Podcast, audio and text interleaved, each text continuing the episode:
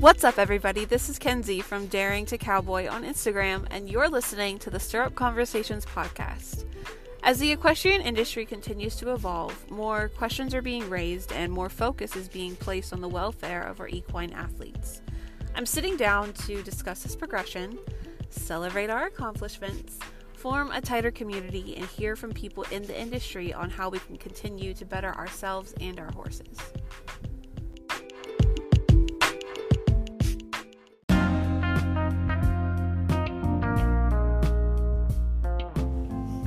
Hey guys, welcome back to the podcast.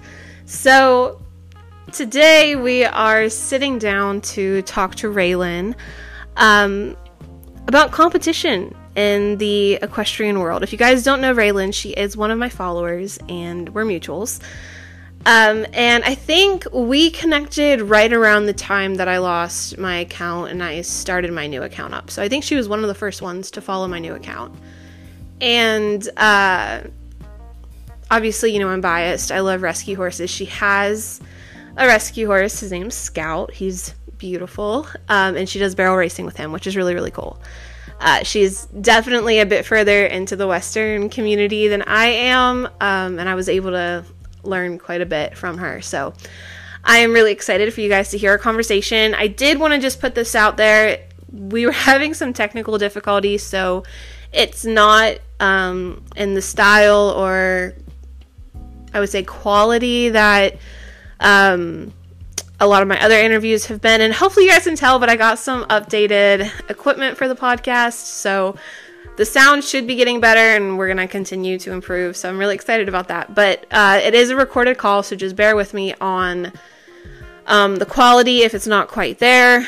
Um, I really wanted to get this to you guys. It was just some technical difficulties that day. So, um, without further ado, before we hop into this, like always, if you are not subscribed to the podcast, go ahead and hit that subscribe button as well as smash the notification bell so you never miss an episode.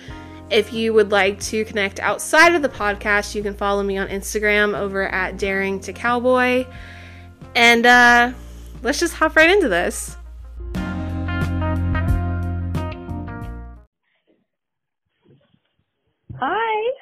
Hey, how's it going? Good. How are you? I'm good. I'm so excited to do this. Okay, so does everything sound okay on your side? You can hear me okay? Yes, it sounds perfect. Okay, awesome, awesome. So, um, let's just jump into it um, quickly. If you want to introduce yourself, and then Okay. kind of go from there. Okay. Um, just as I know, we have a litter of puppies right now, and it's like their playtime, so they're going to be quite loud at the moment. Totally, So totally okay. hopefully they'll find their way to sleep soon. okay. No worries. Okay. Hi, my name is Raelynn. I've been riding for six years, and I've been barrel racing for three. I have three horses: a four-year-old named Minnie, uh, a mini named Boomer, a 23-year-old named Mick, and my main horse Scout. I got Scout from a rescue almost a year ago, and he's recently just got out of barrel racing. So we're gonna start barrel racing hopefully in 2023. So we'll see how that goes. That's so exciting. So, so where, what rescue did you get him from? I, I love that. I have rescue horses too, so totally biased. Um, I got him from Second Chance Stables. It's like local to us. But, okay, yeah. that's amazing. So he had, he had like a barrel racing career before then. Um, I know pretty much like nothing about his try like past life or whatever. Like nothing. Okay. Wow. Okay. That's that's typically how it goes. Okay. Yeah. So, um, jumping into the questions, um, I guess what what did you want to sit down and talk about today? I know you wanted to kind of talk about the competitiveness, but enlighten us why. So kind of based off like my experience, um, it's kind of personally eh, for me it's ruined friendships. Like I've had some friends who have just like not like told me like anything really mean, but kind of just hinted mean things to me that is based off of competitiveness. And so Um, and then it's just a very important topic to me because I feel like it brings so much discrimination to the equine industry and it just makes like the equine industry seem so hateful. Yeah, yeah, one hundred percent, one hundred percent. Mm-hmm. So when you say it ruined friendships, like the competitiveness as far as them competing against you, or just kind Um, of like in general? Okay. Yeah, just like her kind of like you. It wasn't like it's kind of obvious, but she didn't really say anything. But it's just like, uh, you're just really mean. but and it just all was based off of competitiveness. Yeah. Yeah, there's definitely one of the big things. So, okay, let's dive into a couple of the questions. Um, so what mindset is commonly found in our industry? I feel like it's so common because in the equine world, in order to win, you have to be other people. Like if that makes sense. But Mhm. like, and that just makes people want to win so much that they want to put others down and they want to see them fail. And it's just not in the equine world. It's in everything else, like in work, sports, anything else in the world. It's, that's how it is. Yeah, yeah, I agree. We're definitely we're definitely a, a take care of oneself and screw the rest of you for sure. Yeah. Um, so what, in your opinion, would be some pros and cons of that competitive nature? Um, well, some pros are that I myself, I'm a very competitive person, and I'm driven by it. It helps me stay motivated, mo- motivated, and pushes me to be the best I can every day. But I don't necessarily go, or I don't go that length to just um, be hateful towards others and want to see them fail. Like, if anything, I want to see the people that I compete with do better, so it pushes myself to be better than I am. I love that. I love that. So what are some cons? Um, some cons, like like I said, discrimination, hatred, just all those things that come tied with it. Yeah. I see you see a lot of people um kind of throwing away their regard for their horses too. Yes, with that competitive streak. Like if their horse can't take them where they want to be, then they'll just sell it and don't really mind where that horse goes and just buy a new, better horse. I've seen that a lot. Yeah. Yeah, I it's one of my pet peeves. I hate that. Um so second question or fifth question. Um in your opinion, what needs to change for someone to move past that? I would say a hundred percent people's mindset. I feel like if people weren't so focused on having to win and needing to get like the one D money, win that buckle, win the ribbon, and like you should shoot for the stars. Like you should try to push to be the best that you can. But when you go to the extra length and hope that your opponents will just fail and that they'll do bad and their horse doesn't like that they have a bad horse or whatever, like you know all those things, then I feel like that's where it becomes toxic and that's where you should draw the line. So definitely people's Yeah. mindset. Yeah, it it all honestly almost kind of seems like people have lost their sportsmanship in a way. Yes, like they can't they can't handle it and it's Hmm? we got into it because we love the horses, not I don't know. At least that's for me. Yeah. I was a six year old who was just like horse crazed.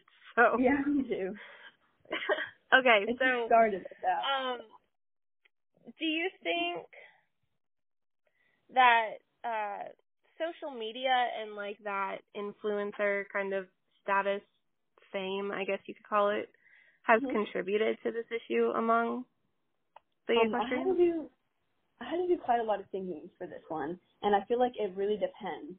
Like if you have like twenty thousand followers, you may feel the need to constantly win and just prove that you're like you deserve those two thousand followers or however you think. But also, I feel Mhm. like if you have twenty thousand followers, you could just have the like it it is what it is mindset. Like if I win, awesome, but if I don't, I have something to improve, and I guess it could go either way. And I've seen it both ways, so Mhm. It So it just depends. really depends on like personality and Definitely. gotcha, gotcha. Um so where so what do you, in your opinion, like what is the balance between, like you said, like the drive and Mm-hmm. using it as fuel and the point where it gets toxic? Um, I think it's like the good balance is wanting to win and like always pushing yourself 100% every time while continuing to stay supportive of everyone around you, like cheering on your opponents and hoping the best for them and you know supporting them in any way that you can, um, hmm while like while staying competitive, while still wanting to push to be the best that you can, while still supporting if if that makes sense. Um, Yeah, yeah, one hundred but then like you know wishing them luck congratulating them all sorts of things and just being all around supportive to them and not just with your friends because i think that's a lot like I've seen like oh i'm supportive like i'm not super competitive i'm not crazy competitive but i'm like when i see them i'm like you're only supportive to your friends and like your group of people like be competitive or Mhm. like be supportive with the people that you're competitive with Right, Like- right. Yeah, it's an industry. Mhm. It's a community. Yeah. And I um especially like you can so tell when it's toxic to someone, um, when they um like when you see somebody walks into the alley and you see like that group of girls with like the thirty thousand dollar horses start whispering and like looking and it's just like so obvious. And it's just like, come on Mm. guys, you're the ones on the crazy expensive horses. Don't like be looking down on the people who are doing what they're doing with the horses that they have. Like Yeah, yeah, one hundred percent. Because I guarantee you, half those girls, they don't put in the work. And I don't want to say actually, I don't want to say that, but I think there's something to be said about the self-made and the Mhm. work that has to go into it. Especially, again, I'm biased, but especially coming in with a rescue horse that you have zero Yeah. idea of what went on before you were ever in the picture, and you both are just doing the very best you can. Yeah, and um, like it's really hard, especially in the barrel racing industry, where it pretty much is based on money. Like if you have Mhm. um good money, then you're gonna win. And like a lot of people frown upon rescues, especially in like the barrel community. Like people frown upon Okay. like quarter horses who don't even have registers, let alone horses that came from the kill pen. So I haven't started any barrel races with him, but I can tell that it might be a little bit bad with just people like that's the girl riding the rescue. So we're just kind of we're gonna kind of see how that. I goes, hate but, that. Yeah. See, okay, so I'm this is all kind of new for me. So I grew up in the English industry, and the Mhm. English industry is notorious for being pretty cutthroat. Um Mhm. so a lot of the people that I've met in the western industry have been amazing and I've fallen in love with Mhm. it. So it's really interesting to hear the different sides of it because obviously I'm not a barrel racer. I have a Mhm. thoroughbred who is huge and you know, he's just he's Yeah. not going to be barrels inclined. um Yeah. and then Jess, I she's she's more like cutting kind of stock. Yeah. Um so it's really interesting to hear how I, I didn't realize that it was all money uh, mainly money based in the barrel industry. Yeah, it's so sad because especially like um just knowing like people who don't have the like have tons of money to spend on crazy barrel races and crazy horses and big old rigs and like they're just trying to make the ends meet and do just doing what they love like because it's their passion and then just having these kids with like thirty thousand dollar horses just coming and and winning and judging and just it's really hard Yeah. especially I mean, you got to do what you got to do. And I've had people tell me that um that I got a rescue because I was too poor enough to get um another horse, which isn't true because I looked at a lot of other horses and it's just me and Scout had like I don't want to be like cringe and say like we had a connection, but we really did. It's just like I fell in Yeah. love with him. Like that's the one. Like the other horses, I like them and they're nice horses, but I was like, I don't feel like they're the one. But I mean, Yeah, no, I love that. So yeah. For everyone listening, where can they find you? Where can they follow? I would highly recommend y'all follow. Scout is adorable, by the way. Like I love the fellow Roach to Maine vibe going on. It's amazing. He's so cute. Um, where can they follow your journey? And you said you were planning on entering some competitions in 2023. Yeah. Um, they can follow me. I'm on Instagram at running my appy. It's R U N N I N my appy. So that's where Okay. that's where I put most, and that's where they can find me. Amazing, amazing. So I, like I said, guys, definitely check out Raelynn's page, and I am really excited to see what you and Scout do. Thank you. Yeah, of course. Thank you so much for hopping on. I so appreciate it. We'll have to do this again. Thank you so much for, For having sure. me. I'm honored. Of course, of course. It was so much fun. Thank you so much for your time, and like I said, we'll do this again. Thanks. Yes, definitely. Bye. Have a good night. You too. Bye.